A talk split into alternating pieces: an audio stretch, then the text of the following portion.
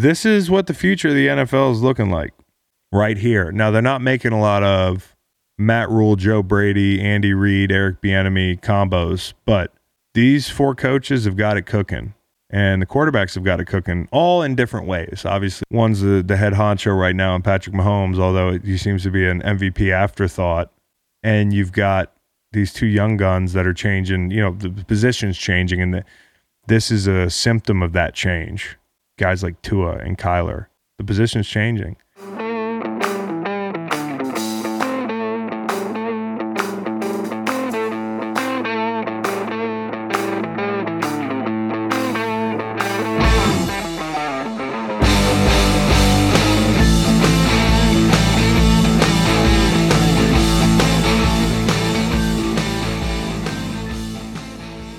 Happiest of Monday mornings to you. I hope you're doing great. I really, really, really, really do. I'm currently watching the Saints go up thirty-seven nothing against the Bucks, who I took. I took them.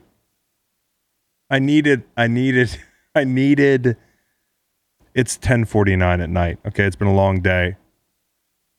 Here's what we got on the show.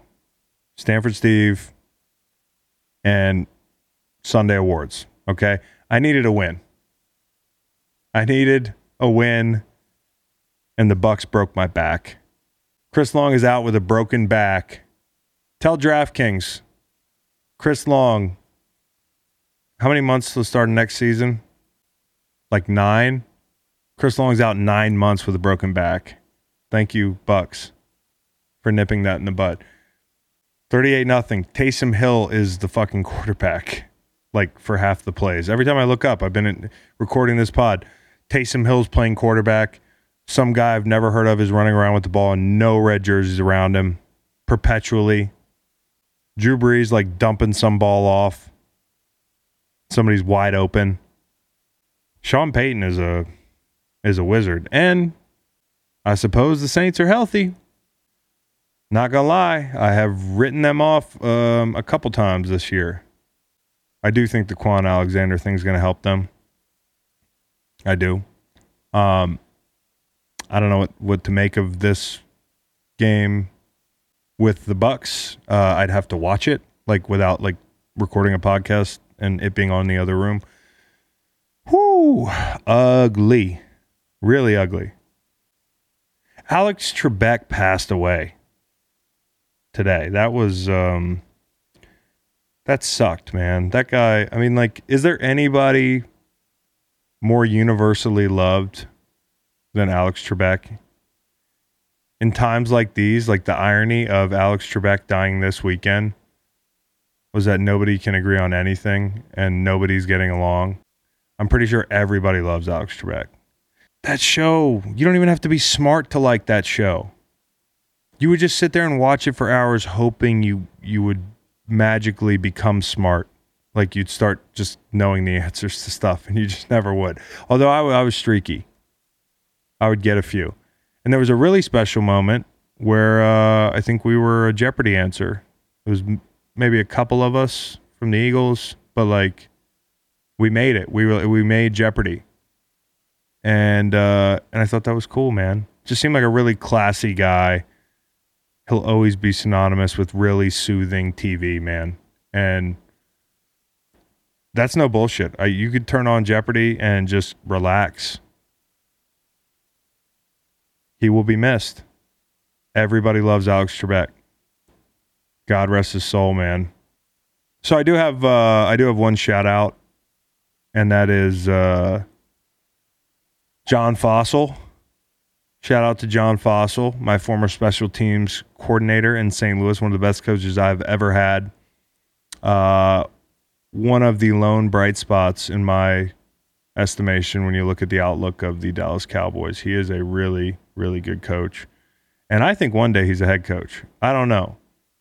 I don't know, man. Like, I, I don't know what makes people head coaches or not, but if being like, and maybe I'm being unfair or jumping to conclusions here, he, his leadership of, like, special teams dudes, I've never seen anything like it. You know, when you walk, well, you don't know, but when you walk into a meeting room and you just tell everybody's bought in, and there's like a lot of trust in that room, he's he's got that effect. And uh, guys play hard for him. And today, he also likes tricks. There's actually an inadvertent mention of uh, his his dirty work uh, later on in this uh, podcast, talking to Macon about Johnny Hecker converting fake punts in Saint Louis. The guy always had up something up his sleeve. He scared the shit out of the entire league. And I guess he still does. I mean, he had, you know, two huge plays today uh, that came on special teams from his Dallas Cowboys unit, um, and kind of kept them in the game. So shout out to uh, Coach Foss. We called him Bones. I think it's because he's skinny. Tom Brady's getting sacked again, just throwing the ball in the air, getting hit. I knew this game was a fucking wrap the first play when he got hit by Cam Jordan. Like the first play. And then the next play, next play, it's like he's getting hit again, he's getting hit again. And Sean Payton's first fifteen, that's like the script, like to start the game, was impeccable. And it was raining. It was raining. Drew Brees in the rain? I don't even know if there's a real trend there, but everybody knows Drew Brees isn't good in the rain until I Google it, and he's probably actually pretty good in the rain. Fuck this game, man. So first, I've got Stanford Steve joining us. Uh, we are going to talk about two really fun games, Dolphins, Cardinals, and uh, Chiefs, Panthers. This is what the future of the N F L is looking like. Right here. Now, they're not making a lot of Matt Rule, Joe Brady, Andy Reid, Eric Bieniemy combos, but these four coaches have got it cooking, and the quarterbacks have got it cooking, all in different ways. Obviously, there's one, one's the, the head honcho right now in Patrick Mahomes, although he seems to be an M V P afterthought. Um, and you've got these two young guns that are changing, you know, the position's changing, and the, this is a symptom of that change. Guys like Tua and Kyler, the position's changing. And then Teddy, who might be one of the most likable quarterbacks in the history of the N F L, and also proving that he's very capable with the right coach and the right system. Um, but Joe Brady, he's got it cooking. We'll also talk about the Indy-Baltimore matchup, which was interesting, if anything. I mean, it was very boring. Can something be boring and interesting? Interesting in what we can glean from it and what played out on the field, but boring as hell. Boring as hell. Wow. And uh, and then the uh, the Hawks and the Bills. That we'll, we'll we'll hit that game as well, which was thoroughly disappointing if you, uh, you're looking forward to seeing Seattle make a run. Some stinkers from those guys the past few, uh, few weeks. We'll see if they can rebound. Stanford Steve and I will hit all that, and then Macon and I will hit uh, Sunday awards. And uh, that's all I got for you. You know, this is bad day at the office here, thanks to the Bucks. Did Antonio Brown catch a ball today? Cowboy Reed says, thumbs up. Did he catch more than five balls today? Three for thirty-one on five targets. Boy, you know what's crazy, actually? Like, I'm imagining, since he's living in Tom's house right now, like them getting home and him trying to talk to Tom at the kitchen counter. And he's like, not now, Antonio. Like, trying to cheer him up and shit. Do you mind if I have some of your avocado ice cream? Sure, have at it. Just like, please stop asking me questions and trying to cheer me up. I fucking hate my life. We just lost. Tom Brady is going to be next level mad. Later on in, in the show, during awards, I'll be giving out, uh, as we usually do, best plane ride, worst plane ride. Maybe the worst plane ride, we should slide the the Bucks traveling to Carolina next week. You can't even crinkle your pretzels on that flight. Like your little pretzels they give you, which are the bomb, dude. Washed down with some ginger ale on a flight. Like, don't even don't even crinkle it. Like you're at the movies in the quietest part in the movie theater, and you can't make any noise. Like, don't make any noise on that flight. That's how tense that flight's going to be the whole time. whew, Tom's going to have Tom's going to have him puckered up in that place. But I'm pretty sure Tom didn't play well today, so it's going to be an interesting week in uh, in old Tampa. Thought you hit rock bottom against the the Bears. Jeez Louise. And this team's in your division. Here's the thing about losing to a team in your division. You don't want to do it twice if you plan on seeing them in the playoffs. Like, you don't want to lose twice to a team in the regular season. It's a bad sign. I know it sounds obvious, but from a psyche standpoint, like, they might see these guys again. It's bad. Without further ado, Stanford Steve. This Sunday will truly be a Sunday like no other. With this weekend's major golf tournament, along with both professional and collegiate football, there will be no shortage of action. DraftKings Sportsbook, America's top-rated sportsbook, wants to put you in the center of the action with so many different ways to make it rain. If you haven't tried the app yet, head to the App Store now because you don't want to miss this. To celebrate Sunday's action, DraftKings is ensuring all new users are covered up to one hundred dollars. That's right, you bet, they cover with risk-free Sunday betting on all Sunday's action.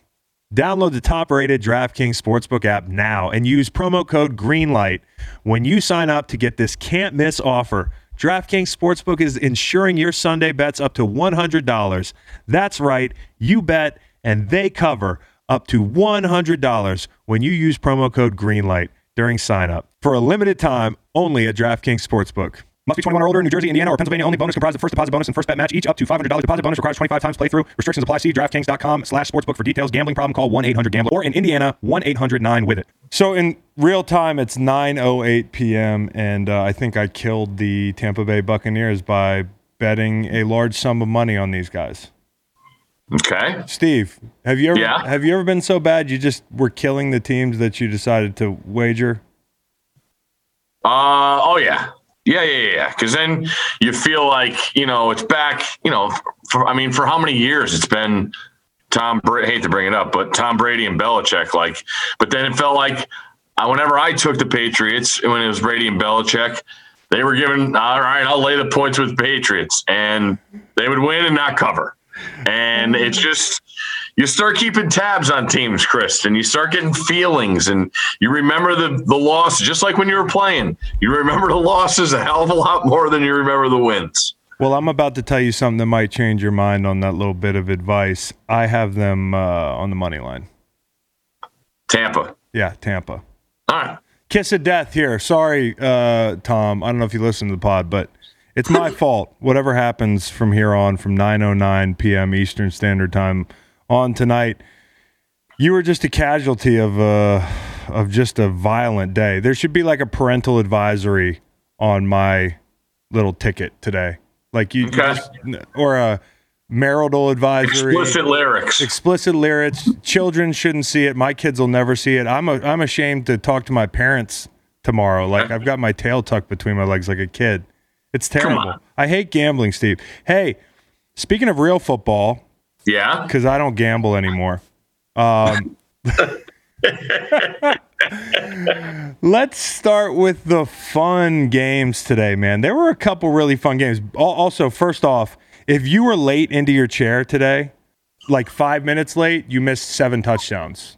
It was like the scoring just oh yeah picked right up. Um, the two most fun games of the day probably were Dolphins, Cardinals, and Kansas City, Carolina. I I know you have a a big interest in one of them in particular. Your guy, Tua, is now two and oh in the N F L. First off, both teams can win their divisions, right? No doubt. And Brian Flores might be coach of the year.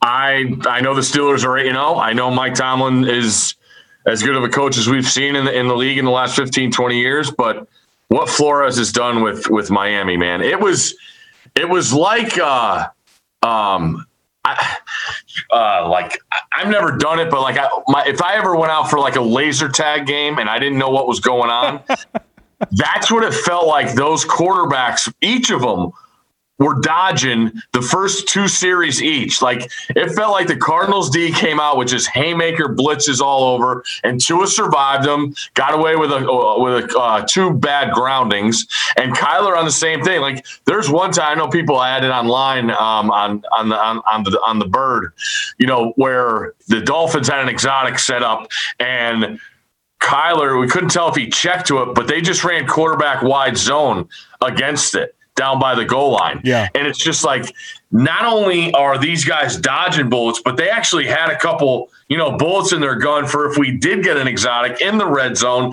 this is what we're going to go to. And it's just, it shows you how thorough. I mean, I know people said Kingsbury's offense wasn't going to work in this league, but like, it just shows you the, the, the audacity that it has, man. Like, and I, I thought there was a huge, co- the, the fourth down at the end of the game where Kyler gave it up. I mean, he was money uh, on fourth downs running the ball.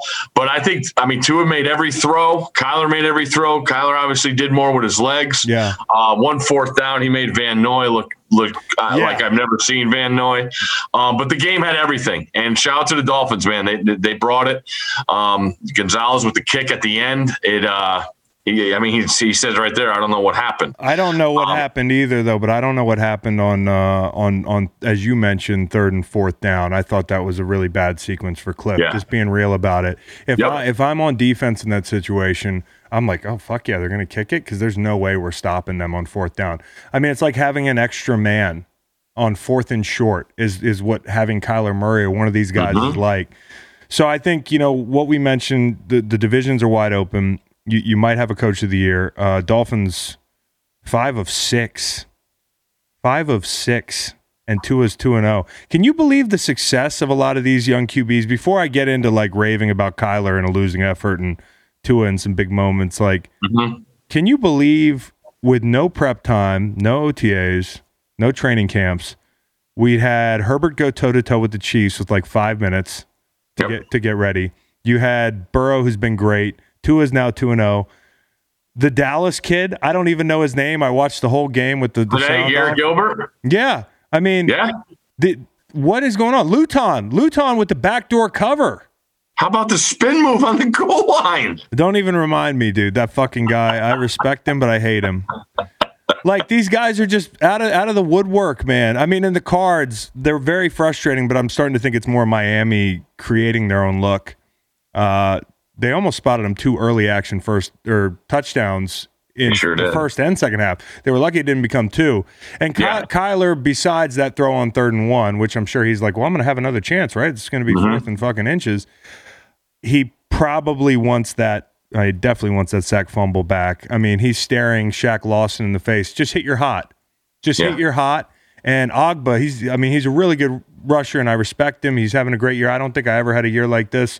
But he's not winning a bunch of one-on-ones. They don't have anybody that they don't have anybody that scares me like as rushers. Even like when Van Noy gets numbers, they don't win rushes. It's just guys statistically coming yeah. free. Yes. Um, yes. And that's, and that's Ky- Kyler. He had to know coming in, like, I feel pretty good about our chances if I don't just give him the ball on one of these situations. So that was the one thing, but man, starting with Tua, I mean, he was great early and then he was great late. I mean, the throw to Williams tied at fourteen right between two dudes was, was oh. a pro throw. You just know really fast that he's going to be a guy. And then fast forwarding to late in the game, his first chance to be a hero is that drive was amazing, dude. It starts, yes. it's his first chance trailing in the fourth quarter as an N F L quarterback. And he goes five of five for fifty-three yards on the drive. It's ten plays, ninety-three yards.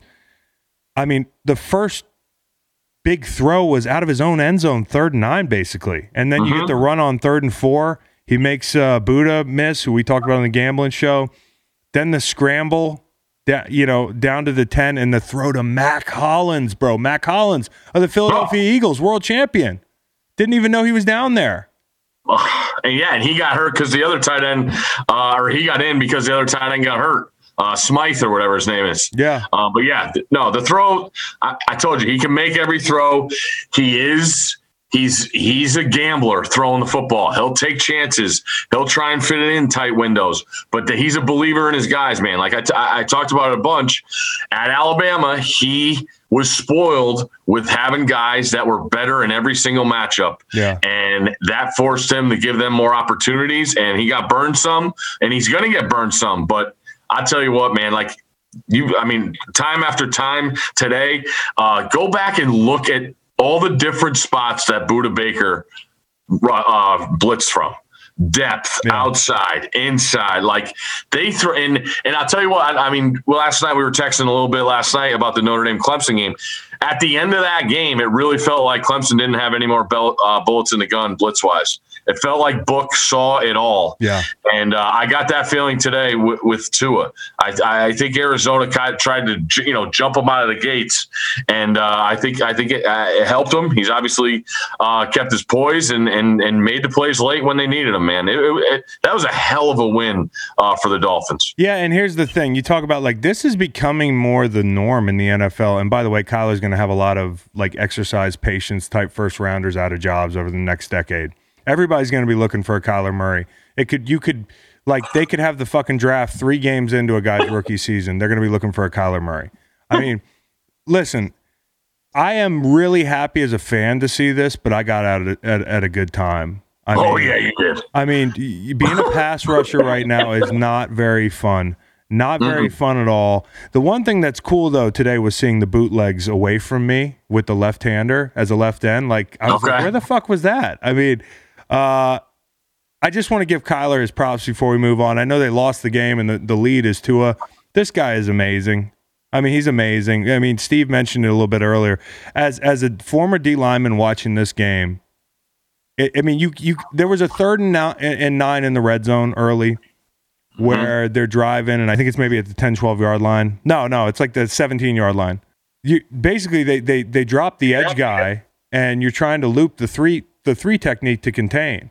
And mm-hmm. I'm watching the three technique. He knows what he's got to do. The angle's fine, but he just can't get there. And Kyler just sees it and takes off and scrambles. Yep. I mean, like, that's the type, even if you know what your job is, he's going to make it hell. Like the, uh, the zone read on fourth and one where Van Noy, and that's a tough tackle coming from the middle of the ball. Yes. But these are all like, these are, you can do everything that Baltimore could do if you were in that offense. Mm-hmm. He's more slight. You'd worry about him getting hit. Plus the throwing yeah. that we're worried about and, with Lamar right now. And, and that that's the one thing I will say about Arizona in the second half, especially, like when they came out and went down um, and they came out, with, you know, right, right away with the throw downfield to Kirk on, on the corner route. Mm-hmm. It felt like Arizona got really, really run heavy. And I just, I still think you got like Kirk, guys like Kirk and Nuke and, and Fitzy, like, I it, it felt like forever, or like, you know, the first quarter that they took a shot down the field like that. Yeah. And um, that's one thing. I, I mean, listen, play calling is is is the hardest thing to me in, in the sport, and I'm I'm not second guessing anybody. I just felt like they got they got a little too comfy running the football. That's all. Yeah, I mean, when a guy's making throws like the one he made to, oh. I mean, like even the one that he made to Kirksey, which like people take for granted, like a wide open bomb where a guy's got beat, beaten somebody down the seam. By the way, tough game for Byron Jones. Mm. Byron Jones had a rough one, including that tight end ripped the ball away from him in the corner of the end zone. Like, that's everybody else's highlight play today, and we haven't even talked about it yet with Kyler. I mm-hmm. mean, they, how about the fact that in empty, they just run a quarterback sweep on third yeah. and two? Like, yeah. fuck it. We'll just, like, there's nobody there. Let's just run it right in. Oh, oh, the guy set, set the edge? I'm just going to duck underneath. Like, It's it's a cheat code, man. I mean, uh, he's amazing. I look forward to watching him for a long time. That's going to be yeah. fun. Another really fun fun game today was Kansas City, Carolina. I mean, these these four coaches really going at it mm-hmm. were just like Andy and Rule had to trade fucking dry fits or something after the game. You know, fit, trade their little welder COVID masks after the game. Like, like Andy was probably just so much respect for what Joe and, and Matt did today. Yes. It took everything Kansas City had to outscore that Teddy, a new guy from college. And, uh, well, he's not a new guy from college. He's he's he's he's uh, cut his teeth in the pros. But and and and and Matt Rule, who is a new guy from college. Like mm-hmm. that it took everything for Kansas City to outscore these guys. That's my question for you about this game. What job does Joe Brady want? Because he's getting it. I mean, it is that team. I mean, this is this is really the first time I, I they played the Raiders week one, but uh, you know, um, the, the the Mike Davis wasn't a factor. Yeah. There was a lot of times with McCaffrey and Mike Davis on the field today. Yeah. Teddy Bridgewater was phenomenal. The fourth down run where he dives over the defenders. I mean, that's Tyrann Mathieu. That's one of the uh, you know most fearful guys in the secondary, and he he jumps over with the game on the line. Joe Brady, I mean, like I said, he's what does he want?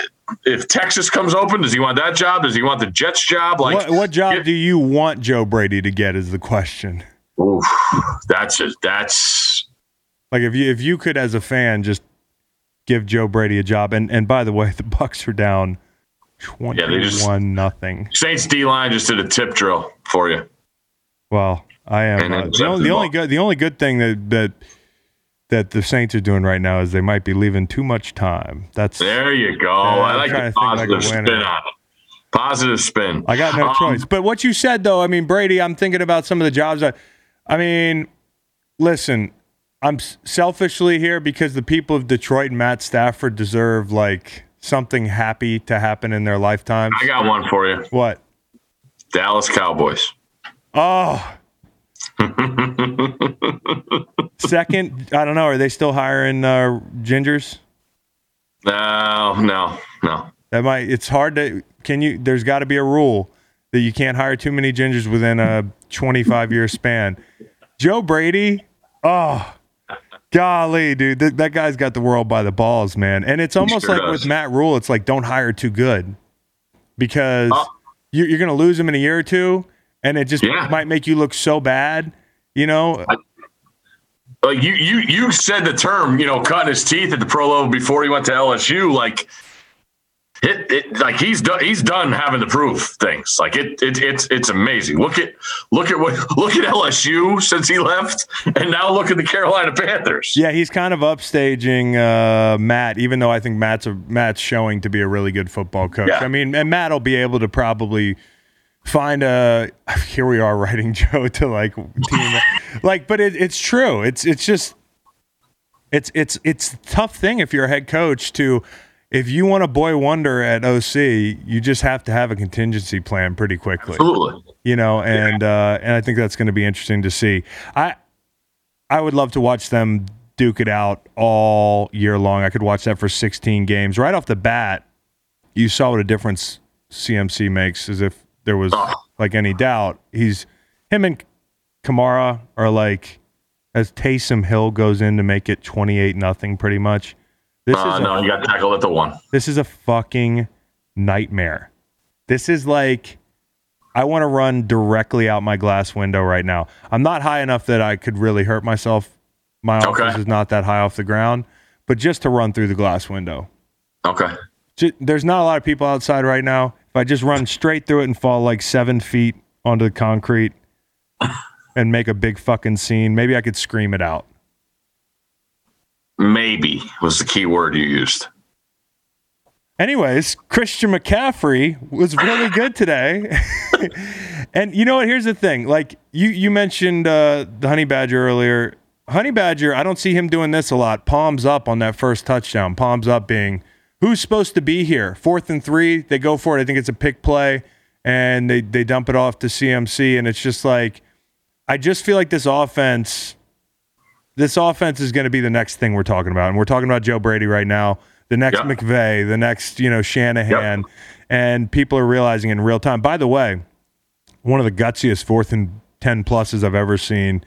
Teddy's so fucking yep. likable, dude. He's one of yeah. the most likable quarterbacks of all time. I don't know if he's the long-term answer there. I think you'd have to really build that roster to be dominant in some other spots for him to carry a contender. But gosh, I hope it works out for him. I think uh, somebody had a stat where in the last some in the last fifteen years or whatever, he's the best quarterback against the spread. He's like thirty-two and eleven. Something yeah. like that. Yeah. And, um, it's, it's, it's nuts what he's done. And like you said, as likable, um, as as gutty, yeah. like everything you everything you want. Um, I, neutral field, Chiefs, Steelers. What are you making the spread? Chiefs, Steelers. Uh, well, I actually like that matchup for Pittsburgh, but I'll say three and a half for Kansas City. That's what I said today. I, somebody asked me, I said three and a half, four. Man, if I could only just make the fucking odds. Right? um, that's assuming we're right. Hey, uh, also, the fake punt. This is just, it was a clinic from both teams. The fake punt, second week in a row, uh, and then that drive caps with a Samuel end around. It was just like, no play was normal. I mean, the Kansas City, and you could feel where they kind of, we haven't even talked about what happened in the game. We're just so enamored with these coaches, but yeah. like, they were trailing the whole time and scratching and clawing, and then you could just feel it with that forty-four yarder to Kelsey. That was the moment where you're like, big man running, great route, stiff arm, dart.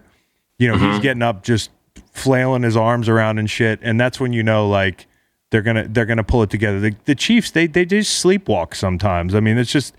I don't know. Mahomes has so much Steph Curry in him. So like much. An, like an N B A regular season game, it's just like I'm. I'm so bored. I'm just gonna. I'm just gonna shoot a deep three here. Um, let me see if it goes in. But it's even just, the the plays that they ran, though. I mean, that Andy dialed up for him. It was just so. It, uh, the, like you said, the the he's bored for a while, and then like, oh, I gotta go make a play. Oh, Andy dialed me up some play you've never seen before, like catching the ball in motion, then throwing it back across your body, or the the fake reverse to Clyde. You know, just nothing was like boring today, and I, I just it was a lot of fun. It was a lot of fun, fun football. I just I just love how into it Mahomes is, because, and I know we're not supposed to judge whatever we see on the cameras, and the cameras don't show you everything, but every time they show him on the bench, Bieniemy and Andy are sitting with him. And it's just that much more thinking ahead, that much more, hey, this is what happened. Like they're they're not taking anything for granted. And like you said, they get punched in the mouth early on, and then slowly but surely, let's start feeling some things on. Uh, and, and, and they go and they get the win. Um, so it's it, they are obviously still the cream of the crop. And the one the one high scoring game that uh, I had higher hopes for was was Seahawks Bills. Um, I mean there were some, there were a number of good games that we won't get to, but mm-hmm. Seahawks Bills, that was supposed to be a marquee matchup. I mean the the Hawks just played catch up. And Buffalo learned to play with a lead, and they, they blitzed them a lot better and more effectively than they blitzed yes. the Rams in the second half of that game. They let that big lead up. There was a moment there where it looked like Seahawks were going to climb back into it, but it always felt like a chase game. When you start every possession, you're like, they really need points here, and they just keep not getting them, but you really say, oh, if they could just get some points here. That was like the entire game. And, uh, You know, it, it it was so bad that all, first off, all Russ's yardage felt like garbage time. Garbage. But, absolute garbage fantasy stuff. But. It's amazing. But in the first half, I have never seen an offense look, who wasn't trailing, like they were trailing, and Seattle was just conceding chunks of yardage. It was like people were running around un un. contested, catching the ball in the middle of the field, you know, juking around, and then just eventually getting down because nobody tackles them. Like, they were, the Bills were in their two-minute mode, and the Seahawks mm-hmm. had the urgency of a team that had a three-touchdown lead on defense, and nobody was getting home in pass rush. Josh mm-hmm. Allen was baking, you know, I called him a roller coaster on meth earlier. He was Walter White in the pocket, baking meth. He had all day. Tuco was outside. Tuco Salamante, is that Salamante? Was that his name? Salamanco? Cowboy Reed, do you remember that show, Breaking Bad? Uh, Cowboy Reed's never seen Breaking Bad. You could say anything. Yeah, Tuco is the guy's name. I can't remember his last name. But, I mean, like, it was too late when they figured it out. It was too late when they figured it out. No doubt. Um... Buffalo needed this win. They needed this one. Uh, you're seeing now all the all the all the wins and all that stuff. Um, uh, first time since ninety-three. First time since ninety-two. Yeah. We know those were the glory days. You know the uh, the Super Bowls, all the losses. But I mean, I mean, I was growing up there, and then those those Bills teams were awesome, and I'm happy for. Obviously, Bills Mafia. Uh, even though they can't go to the games, they got something to freaking cheer about, and uh, they're they're legit. If Josh plays like he did today, where he's taking care of the football, and, and I think they're finding a night. I said it last week. I think Zach Moss is stepping into a serious role right there. That guy ran like nobody in, in college football last year at Utah. I love the way how yeah. hard he runs. Saw those, uh, the big screen today he caught. Um, so there's there's not. I mean, Diggs has been awesome for them. He, I mean, he really has. Uh, I, I thought there was going to be a little um, to do there and a little um, maturing process, just seeing how he treated Cousins and yeah. knowing how well, he sometimes just, he just Josh doesn't meet the right. He likes who he yeah. likes. yeah, exactly.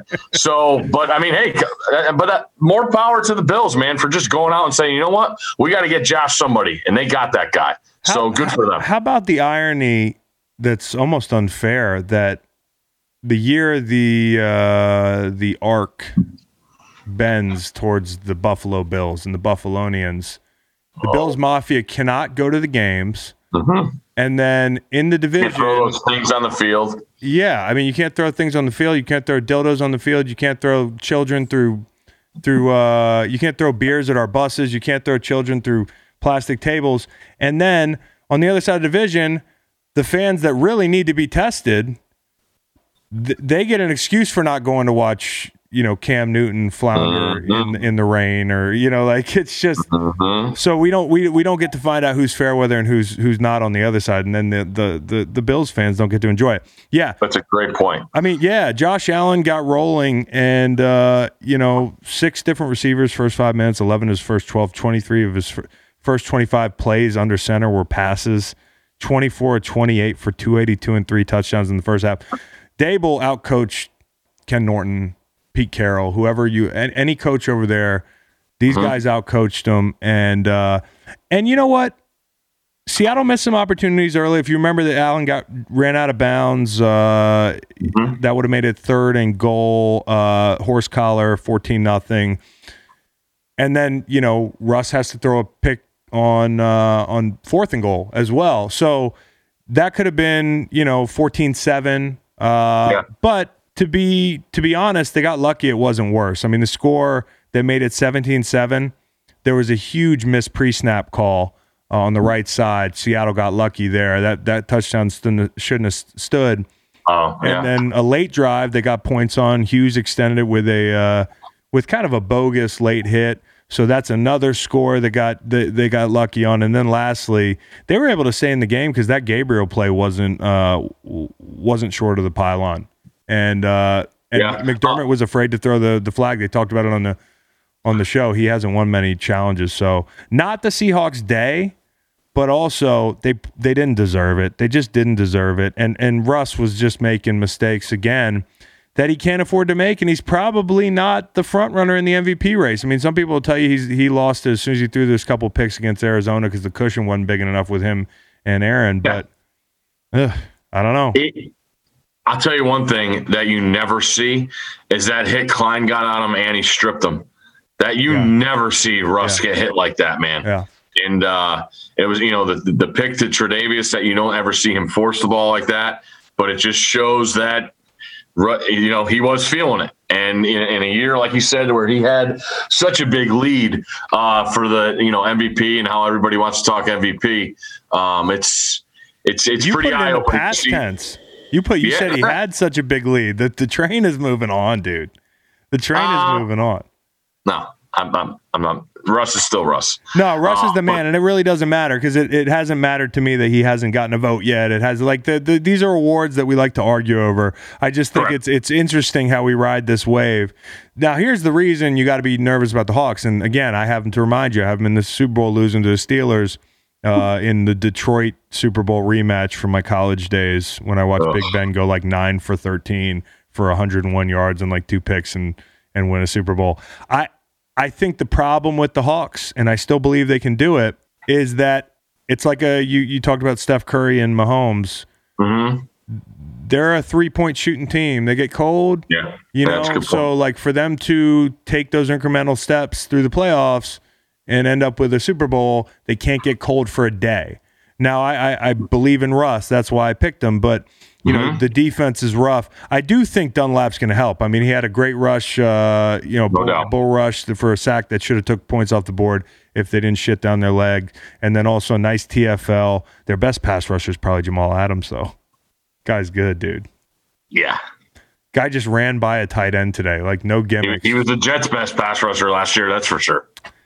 Yeah. So, I mean, I think there was something, too, like in the second half, they blitzed like sixty-five percent of the time uh, as opposed to their usual, which is much less. Of course, they're chasing. But they figured some things out. They they started sacking them. Uh, Jaron Reed had a nice game.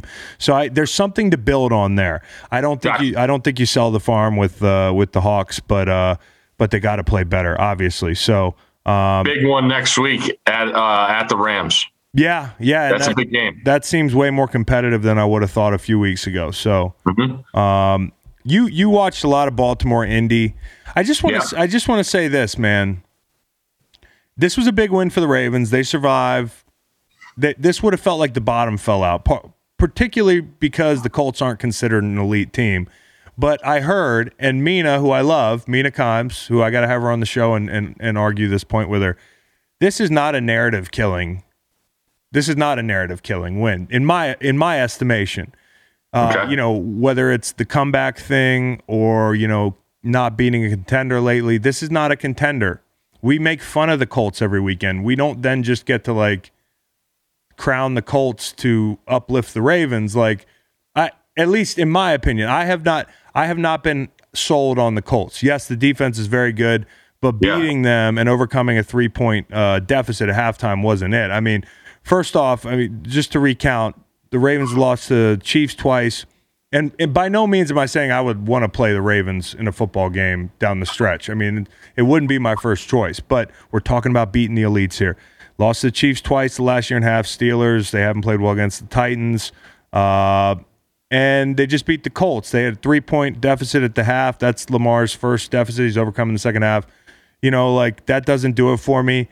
And, uh, you know, this is their thirtieth straight game that they scored in the twenties. It took the defense to do that. It took the defense to do it. I mean, mm-hmm. they were actually held scoreless in the first half the first time since the Chargers game two years ago. They, uh, they that that fumble return was a huge, huge uh, play because it was that close. They ruled it a fumble, so therefore it had the benefit of staying. Uh, the Colts were, you know, had good field position right there, as you saw with how long the fumble return was. I will say this about Baltimore, that I was pretty impressed that they just stayed with it. They stayed with the run. I mean, everybody was making a big deal in the first half about how, you know, something doesn't look right. Lamar's not throwing the ball, whatever. Colts got a good defense, man. Like, it, it, you can't come out and go up fourteen nothing in every game. Um, I, I really – this is the other thing. This is their, I mean, they, they smoked Cleveland to start the year, but we didn't think anything of it. I guess that's a lot better win than, than, than it was when we first saw it, but this is their best win. This is on the no road. Doubt, no doubt. This is against the Colts. And, it, and this is what we talked about on, on Friday on, on, on your gambling pod was neither of these teams had a good win. So that's why we didn't know what to think of these teams. You know, we saw when Baltimore stepped up against Pittsburgh and Kansas City, got blood, you know, didn't, didn't they didn't have it. They didn't play well in either game. You got to play well when you get to these stages and you get to these quality of teams. Today they hung with it. They didn't they don't they didn't come out well, and Lamar stayed with it. The defense rallied around a bunch of stuff, not having Humphrey, which is which is huge.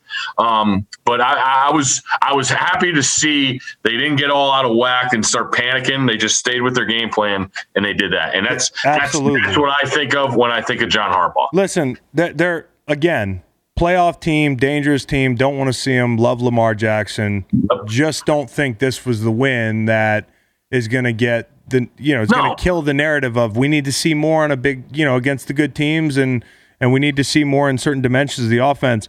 Hey, uh, this was a desperate win. You know, mm-hmm. Hollywood was mad on Twitter. Uh, you had two O linemen out, you know, including one of the best in the league. You know, you had Humphrey, as you mentioned, out. And Lamar doesn't usually play well after a bad game. He doesn't rebound well. So this was this was a desperation game. And in the second half, Lamar balled out ten for ten. But, you know, the, it's just the body of work over sixty minutes. The, the The tough thing about being Lamar is you are that team's rushing offense and you're their throwing offense. So no matter what happens, you you get the blame and the praise. You know, mm-hmm. no matter what happens, and that's the way it is. That's the reality. So if if the offense isn't functioning at a at a Super Bowl winning level, people are going to ask questions. And the Colts defense is very good, and they were not afraid of the Ravens. Ask Justin Houston what he thinks. Justin Houston, if he heard this, would probably agree. Hmm. I didn't say it. Justin Houston said it. I, I just watched a little mic'd up thing when he was breaking down the team before the. He had some colorful war, words for the Ravens. I don't agree with everything he said as far as like that he insinuated that there was a toughness deficit. I wouldn't say that to the Ravens. That's a tough fucking football team. Yeah. But he basically called them front runners. They do not. They get punched in the mouth, and you could feel. This was one of my favorite things watching the game. Darius Leonard, the heartbeat of that team. You could feel him making this personal for the defense and mm-hmm. for him. And of any game that was one-on-one today, I know there's a lot flashier matchups, but that dude standing in the middle of the field that has about three hundred tackles a year with, you know, eighty-inch arms, like, yeah. and and the dude uh, and the dude under center who's scary as hell, that was a lot of fun. There were plays in the first half where I haven't seen Darius Leonard that excited in his whole, in his whole career. I mean, that fourth and four, he's juiced, uh, yeah. you know, and Lamar just started slow. The Colts offense couldn't put him away. That was the problem. They're up seven yeah. nothing early. That's what I'm saying. That drive on the, the turnover fumble return yeah. was huge, yeah, I mean, huge it, momentum killer. Because, like you said, you, you're in that threshold right there again. You go up two scores on the, on the Ravens, then they might start pressing. But that touchdown evened things out, and they were able to keep it one score. You know, while they still fi- uh, figured things out. Huge. I did want to say huge stretch here for the Ravens. They get this win. Now they're at New England. Then they get Tennessee, and then they're at Pittsburgh on Thanksgiving night. Big, big stretch for the Ravens. And I and I actually think um, I feel like they're going to play better against Tennessee this year. It's a better matchup for them. I will say this. Marcus Peters, that trade, it's like every week I have to I, I, I should mention that it, it's really paid off. I mean, you talk about two huge plays today. We mentioned the, the fumble on the Jonathan Taylor run. Mm-hmm. Which he snatched the ball out. That's all him because he's not really into tackling, tackling. He wants to get the ball out, if you know yeah. what I mean. But yeah. also that that pick, which I didn't think was a pick, I mean, was was enormous. I mean, that that's the game right yep. there. That is the game right there because that led to points. And honestly, it wasn't until that pick and subsequent score that the Colts stopped playing like bullies on defense. And mm-hmm. I've been on a defense like that where we know the offense isn't going to necessarily have our backs all the time, but we can play like bullies, and as long as they're in phase and not turning the ball over, nobody can fuck with us. That's the way that defense felt today. And, you know, the first one was forgivable. Rookie dropped the ball, freak play. The second one, you know, it was just like, God damn, dude, we're doing everything we can. There's no margin for error. It's almost too much to overcome. You can see them being deflated. But Lamar, third down, not good enough. That's what you got to look at. Um, four, four, four to seven yards, oh, oh for two, and seven plus one for four. They're just going to have to make those plays, you know. And when the run game dries up, you saw what happened in the first half. Uh, you mentioned Tennessee and Pittsburgh coming up. So uh, that was that was a fun day, not for me personally, but for a football fan objectively. And and the and it rages on right now uh, in real time, twenty-eight nothing. It's like what the fuck. You know what the Bucs need to do is score three points and take it to the half. twenty-eight three. Hey, one question before I let you go, Steve. What did you think of the Kyle Allen injury? Do you think that was dirty by Peppers? Was it Peppers? It wasn't clean. Yeah. It's, what do you think? When I say dirty, I think of like intent to injure. Yeah, I understand. You know, like this was – this is – It wasn't no, needed. This is a no-no, like – I, you know, you know what though? We're gonna wake up tomorrow and everybody's gonna be really upset. And gosh, it is so fucking unfortunate to get hurt that way. Mm-hmm. I don't think he meant to hurt him. I think sometimes it could be instinctive to kick your leg out there and just try to get somebody down. I've tried to wrangle. So when you're trying to get a sack, you try to wrangle people down. But that was a bit of a kick. You know, that wasn't such a trip. That was more of a kick.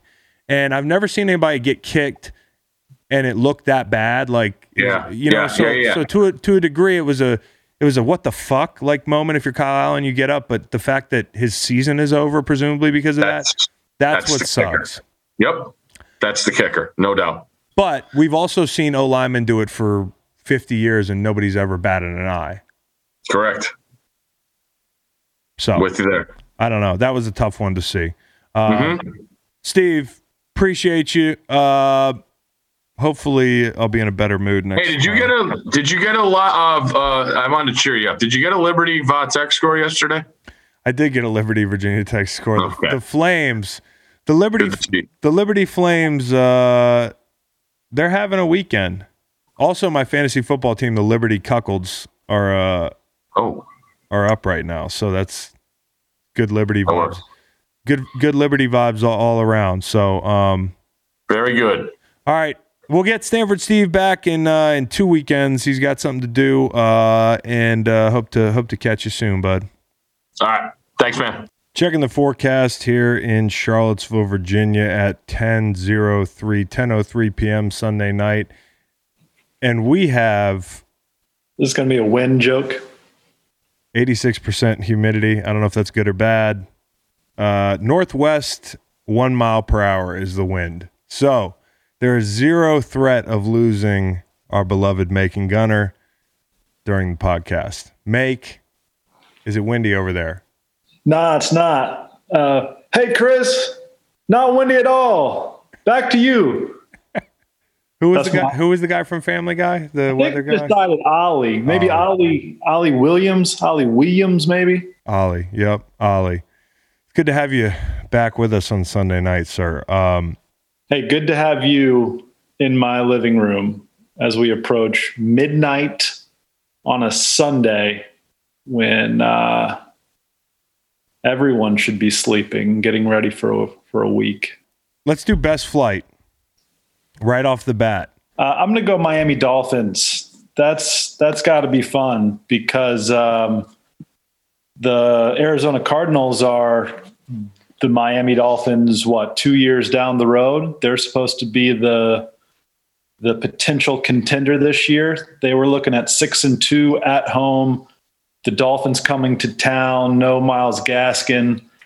Uh, Preston Williams goes out, but Miami gets it done. Tua solid twenty of twenty-eight, and um, all of a sudden we were we were sad for Fitzy, and rightfully so. But Dolphins go home five and three and um, playoff bound. Chris? Yeah, I guess it's like it's like it's like B Flo B Flo knew something. It's um, pretty impressive. The kid did enough to win. I mean, they you know I was talking with Steve earlier. They they did spot him that score on defense, but Tua looks to be the real deal. And the point you make is great. I mean, they're fucking two two years ahead of schedule. I mean, it's wild. Uh, gosh, they got it going. That's got it does have to be a fun flight, because that flight was going to suck had they lost. Long way, losing time. I'm going to go best flight. Can I do a bus ride? Please. I didn't watch the game because I don't watch double A football, but I'm going to go best bus ride, Liberty Flames. Big win for them. Congratulations. It it, it evens out the big loss this week for you guys, but presumably. Well, they have a they have a couple fearless leaders. Uh, Mister Falwell Junior took a tumble. Yeah. And uh, you know what? Yeah, uh, the ball club. Let's let's stick with it right there. Um, I. Let me just tell you a, a little bit about it. fifty-nine-yard field goal to win it is blocked. Tech takes it home to win the game. Nah, they had called a timeout right before the field goal attempt. Liberty then throws an eight-yard out. It's now a fifty-one-yarder to win it. The guy kicks it and makes it. Just an all-time loss for the Hokies, and I, I holy shit, dude! Actually, I did see a little a little blip of that field goal, uh, and my heart nearly stopped because they were, you know, all the people on the radio were like, and that's why they call it Beamer ball. We've seen it a thousand times before. Oh no, there's a zebra waving his hands. No, you guys got your dicks all hard because you you think it's two thousand four. It's not two thousand four anymore. Yeah, Coach Beamer retired. Uh, it's it's now Fuente Ball. no, no, no disrespect to anybody, but you know I have to be pretty excited when the Liberty Flames beat the Hokies, and uh, and and they had the best bus ride of the week. My worst plane ride, Chris, goes to the New York Giants, twenty-three twenty winners over the football team. Gosh darn it. Uh, I get texts from a couple of Giants fans every Sunday, and they're like, go blue, go blue. And it's like, Do you yeah. really? Do you really want them to go? Right. I, I play along sometimes, um, but in reality, I'd I'd like to have that quarterback at the top of the draft. This is the second straight year that the Washington football team is screwing up a draft position. Last year, could be any number of guys. Could be a Justin Herbert, but probably was going to be a Chase Young at number two, which would have been nice. Yeah. And at one and eight, you would have been um, in a good spot to contend for number one overall to get Trevor Lawrence this year. But two and seven, you're just a cut above. Uh, Dimes goes to four and zero against Washington, one and seventeen against everybody else. So if he only plays teams without names, right, right, he can't right. be beat. He can't be nah. beat. And he's clearly just he's not. He's not the guy. He's not the guy for two decades like some of these teams it looks like they might have. And uh, what Kyler Murray's doing is he's putting heat on people to find that guy, like no matter when it is and, and who your guy was a year ago. You know, it's it's like one of those things. It's you can't be attached to somebody because you made a, a bad decision. And I got nothing against Danny Dimes. It's just like how much more do you have to see? And it sucks because I don't think he's the – It, he's he's kind of tantalizing if he just wouldn't throw the ball to the other team or just cough it up indiscriminately. I could be making the same, you know, comments about number eleven in Philly, but number eleven in Philly has an M V P season under his belt and, you know, accolades out the ass his first five years. It's you got to cut your cut your losses at some point. Yeah, that's a good that's a good one for the Giants. It, very counterintuitive. Nice. Dimes is handing off to Wayne Gallman and Alfred Morris, and his top receiver was a guy I've never heard of, Austin Mack. So yeah, he's not playing with a full deck. But no, uh, he's not. And I'm not saying it should be over for him in the league, but I'm just saying if you're the Giants and you're picking at the top of the draft, you have to do what you got to do for the football team. I think no I think Dimes has potential, but do, do the Giants have the time as an organization to – I mean, like the perfect situation for him would be – hiding behind somebody for four or five years and playing the long game and learning and that sort of thing. Like he's one of those quarterbacks. I'm afraid that he gets turnovered out of the league and his confidence is shot because people on podcasts like ours are writing him off for Trevor Lawrence like halfway through the season in his second year. I also saw him go oh and three against Virginia and throw nine picks to three touchdowns. So, I'm, so, I'm so you're saying this isn't something new. Nah, been watching this a long time. uh, viewing party, you got anybody?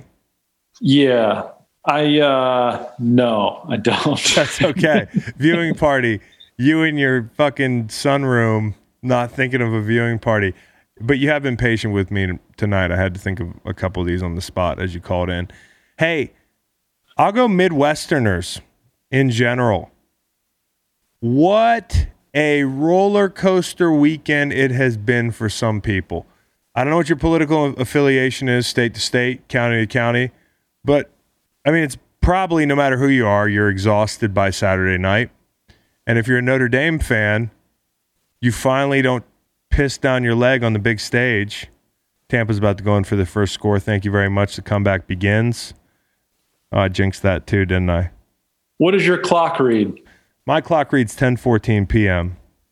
Oh, I meant left to go in the game. nine thirty-four left to go in the game, and it is now fourth and goal. And wow, you are like thirty seconds of game time ahead of me. But yeah, go. I got DirecTV here at the office. Like Notre Dame fans for the first time not pissing down their leg in, in a big spot. You know, that, that was an exciting game. Ian Book was exciting. He was really decisive. I was impressed with the kid. I don't watch a lot of Notre Dame. I don't. I haven't been watching college football that much this, this year. That kid was awesome late in that ball game. And boy, oh boy, that Clemson, I mean, the rich get richer. That fucking guy is going to be fun to watch as well. But if you're a Notre Dame fan, maybe you live in Chicago, you're happy drunk Saturday night. And today you were, you were upset drunk. I mean, like that offensive performance, I didn't even have to watch it. I was just reading the timeline. Not going to lie to you, haven't watched that game end to end. It sounds terrible. And people are ready to run Nagy out of town. What a twenty-four hour swing for a Midwestern football fan in the greater Chicago area. Whoever you are, you were exhausted going to the game Saturday night, and that roller coaster did not stop. Had to be some interesting um, middle-aged like cohabitating with middle-aged drunk males in the Chicago area this weekend. And I happen to know that South Bend is in Indiana, Chris, and it was um, like seven o'clock in four seconds. It's like, hey, welcome to our election coverage, and we could now call the great state of Indiana for Donald Trump. Oh, yeah. I mean, like, all right, some of these things are givens. I didn't I didn't realize Indiana was quite quite like that. You're like, who wants to be perpetually ashamed of themselves? And we do. We did the Klan. Remember we did the Klan? Welcome. We have wall-to-wall, and Indiana has been called for Donald Trump. Stop the vote. That's what I was saying. I, I need to see those votes. Well, that had to be an interesting weekend for a lot of people in that region of the country, no matter what your political affiliation is. Usually, if you're a Bears fan, I suppose you lean Notre Dame, not Northwestern. I also motion for all Chicago dudes to have to adopt Northwestern. It's geographically appropriate. Way more appropriate than uh, than than being a front runner. An independent school. It's afraid to play with the big boys until they have to. Hey, fly on the wall. Well, why don't you start fly on the wall? Gerald Wayne Jones is the owner of the Dallas Cowboys, and I would have loved to hear that conversation between Gerald, his son Steven, presumably his other son Steven, grandson, Steven, Jerry. There are just lots of Joneses in that suite. I bet they talked themselves into Garrett Gilbert by quarter one. um, maybe maybe to make themselves feel better about uh, potentially not paying Dak Prescott, which, yeah. Of course, now it looks like you should probably be paying Dak Prescott. But Garrett Gilbert uh, looks decent and is beating the Pittsburgh Steelers, as you've talked about in great detail for a long time. And uh, I just bet they were talking themselves into pretzels about how they've uncovered the latest, I don't know. They probably went as far back and as creative as Tony Romo, perhaps. Oh, man. Man, that had to be interesting to, to eavesdrop on that conversation. You know, I think uh, I think people are looking at it as funny when we didn't pay the historically productive guy under center. But I think we're out of the woods now, boys. Did you see, you see this fucking guy out here? He's beating the undefeated Steelers. I mean, no, I, I I don't doubt that those are the type of conversations that are happening. I like how you started in the Jerry voice and then, and then I just ended it halfway through. Yeah, I don't do voices for that long. I, I just, man... I wonder what they were saying. I wonder if anybody listen. Kudos to that kid. I remember in the in the pregame, I was I had on N F L Network for a second, and uh, they were really making fun of this kid, kind of without shitting on him. They weren't explicitly shitting on him. They were just kind of like, "Man, this is going to be the ugliest game ever." I know that Steelers play play down, but this kid played in the which league? I guess he played in the A A F, and Mooch was trying to explain to him that he was pretty good in the A A F. And all the people on set were laughing because in the A A F, there's like a rule where you can only blitz on a certain percentage of the plays. And they're like, good luck with the Pittsburgh Steelers. But the kid wasn't bad, dude. He really wasn't bad. And I think that says more about the Steelers right now underperforming on defense than the Cowboys. I read some quote today. Spurrier said the only difference between Garrett Gilbert and Nick Foles is one of them's making millions, the other's making seventy grand when he coached them and whatever yeah. this was. Do you know who drafted young, not so young Garrett Gilbert? Who, whomst? Uh, the two thousand fourteen Saint Louis Rams. Are you serious? Yeah, bro, I'm serious. He's twenty-nine. He was drafted by your club in twenty fourteen in the sixth oh round out of S M U. I got to see a picture of his face. That's fucked up. You know, it's the second time today that I said I didn't know who it was. I'll remember him when I see his face. Were you just waiting and waiting for that? No, I just saw it. Oh, yeah, this kid's awesome. Yeah, you remember him. He's just a really nice kid. I didn't talk to him much. Get my stuff, rookie. Nah, that wasn't it. I, I guess he was getting Sam Bradford's stuff. How long did he was he with us there? One year. Um, and we've got an asterisk that says off-season and or practice squad member only. So you probably didn't even talk to those guys. Well, that wasn't it. I just tragically, my career went down the shitter the first game of that season, and I wasn't in the building a lot, so that probably had something to do with it. Until the end of the year when then when they drugged me up to limp me around and devalue my earning potential in the next go round. Of Man, you had a rough go of it. The rookie, rookie, uh, whatever that obscene amount of money you got paid before they changed the rules. Well, uh, that rookie number, that number game. Looks a little bit different now after tonight. Oh, does it? Sorry. I'm sorry yeah. for your loss. Yeah. There's going to be a lot of budget cuts around the, the, the studios. Ugh. Hey, sorry about those donuts, by the way. Have you cleaned up those sprinkles? They're still in the fucking trash, dude. I couldn't even I got donuts today for the kids and I, and um, I couldn't I could barely look at the donuts.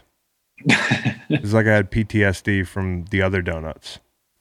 Well, those are some some fortunate donuts not to have spent time on a bench or in a rug. Yeah, shout out to Garrett Gilbert. My sincere apologies. I I said to Steve earlier, I didn't even catch the guy's name because uh, because I watched the game with the sound off, prepping for the pod, and I didn't have his name handy during the, the main body of this podcast. Now I do, and I'm ashamed of myself. Teammates for life. We're family. Forever. I, I never said that. Nah, I never said that. I love Garrett Gilbert. We're going to be there for the birth of each other's children and we're on our podcast and forget each other. Fuck, you know what, though? If Garrett Gilbert, anybody l- listens to his podcast and knows him and he hears about this, he'll probably be like, yeah, I didn't really know that motherfucker well either. He was washed up by the time I got there. Who? Exactly. Fly on the wall. Hey, if anybody saw the Georgia game this weekend, I've never seen such a morbid injury have to get reviewed. Like, what do you do in the booth? I don't know if you saw that, Reed, Cowboy Reed, if you saw that. I mean, his leg was like sideways and they had to go to a booth review at the goal line to see if he got in. And the guys on C B S were like, we don't need to see this. And they kept showing it and kept showing it and kept showing it. And then they were like, we're going to stop showing this now. And there was a three-minute break, and they were, like, coming out of commercials, like, one more time, this is the play that's under... What the fuck, dude? I just say, you, if there's an injury and a guy's out for the season and gets a first down or a touchdown, you don't review it. You just give it to him. When in doubt, give him the touchdown or give him the first down. You don't even question the fucking play. If they had reversed that play, that would have been disgusting. Well, the guy in the production truck, to your point, needs to say, hey, his leg's sideways. Play by play guy, tell the people we're not going to show it anymore because it's disgusting.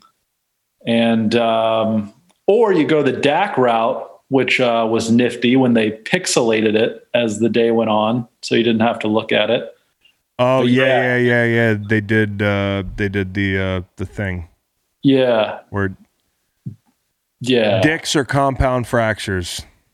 That's pretty much what, what gets pixelated. I um, listen. I, I thought they showed that one too many times during the game.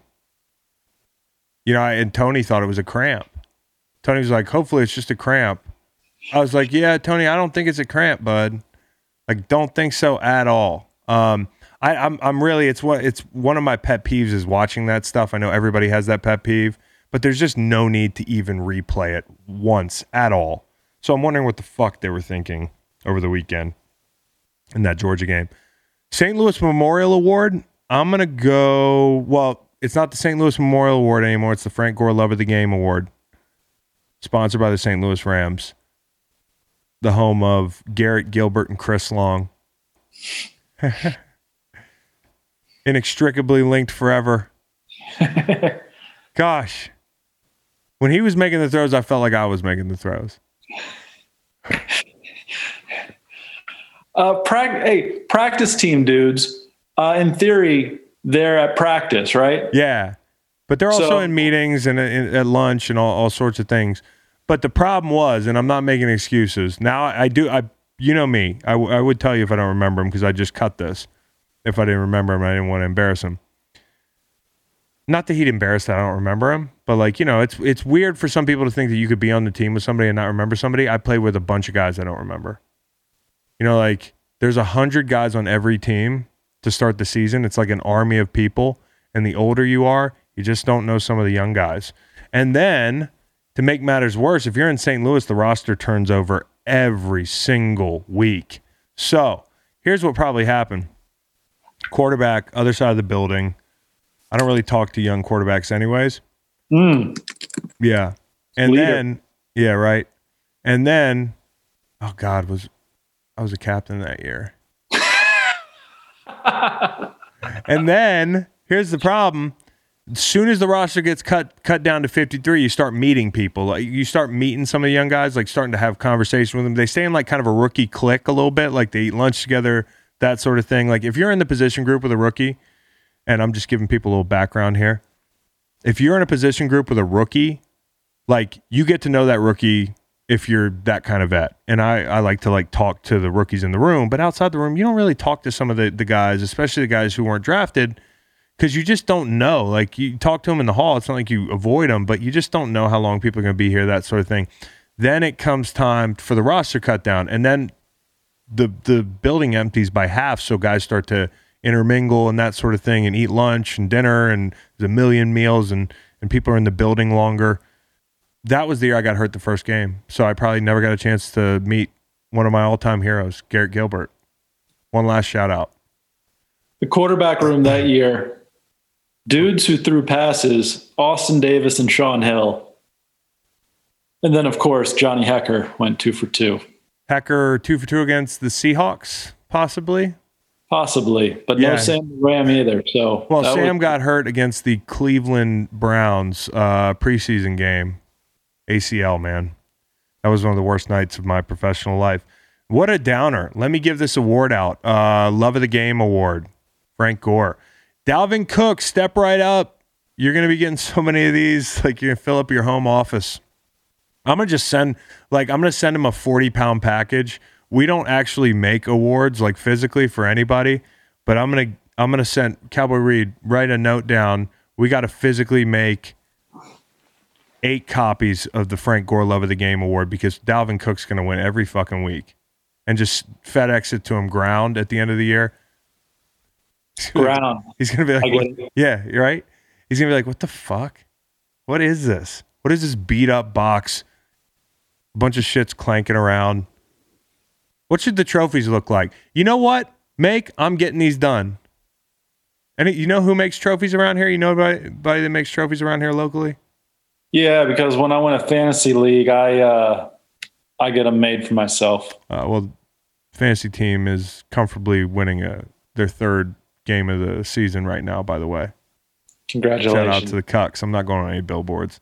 By the way, I think I'm up five one in Thursday Night Time Machine. Neither That's here nor there. That's great. I'm, I'm definitely going to the Waffle House. Hey, yeah. uh, twenty-four hours in the Waffle House, a quick reminder for everybody, uh, the loser of Thursday Night Time Machine is uh, headed there at the uh, end of the season. Dalvin Cook, he's the kid at the boardwalk, like who's too big to play the games and just definitely too big to play this game. You know, like everybody else who has a good game on an obscure team, I apologize. Dalvin's in line again every week. Sorry. You got Scourge Terry McLaurin is my Frank Gore Award winner for the week. The trophy can go to your guy, but Scary Terry, seven for one fifteen and a touchdown, seventh in the league with six hundred ninety-two receiving yards. That dude is awesome, and he's catching passes from, no disrespect, Dwayne Haskins, Kyle Allen, and Alex Smith. Scary Terry, good by you. I love Scary Terry. I had no idea he was twenty-five years old. Yeah, well, what'd you think? I thought possibly a bit younger. I mean, it's his second year in the league. Also, oh, move the chains, thirty-one nothing. Tampa's driving. eighteen minutes to go in this ballgame. Anything can happen.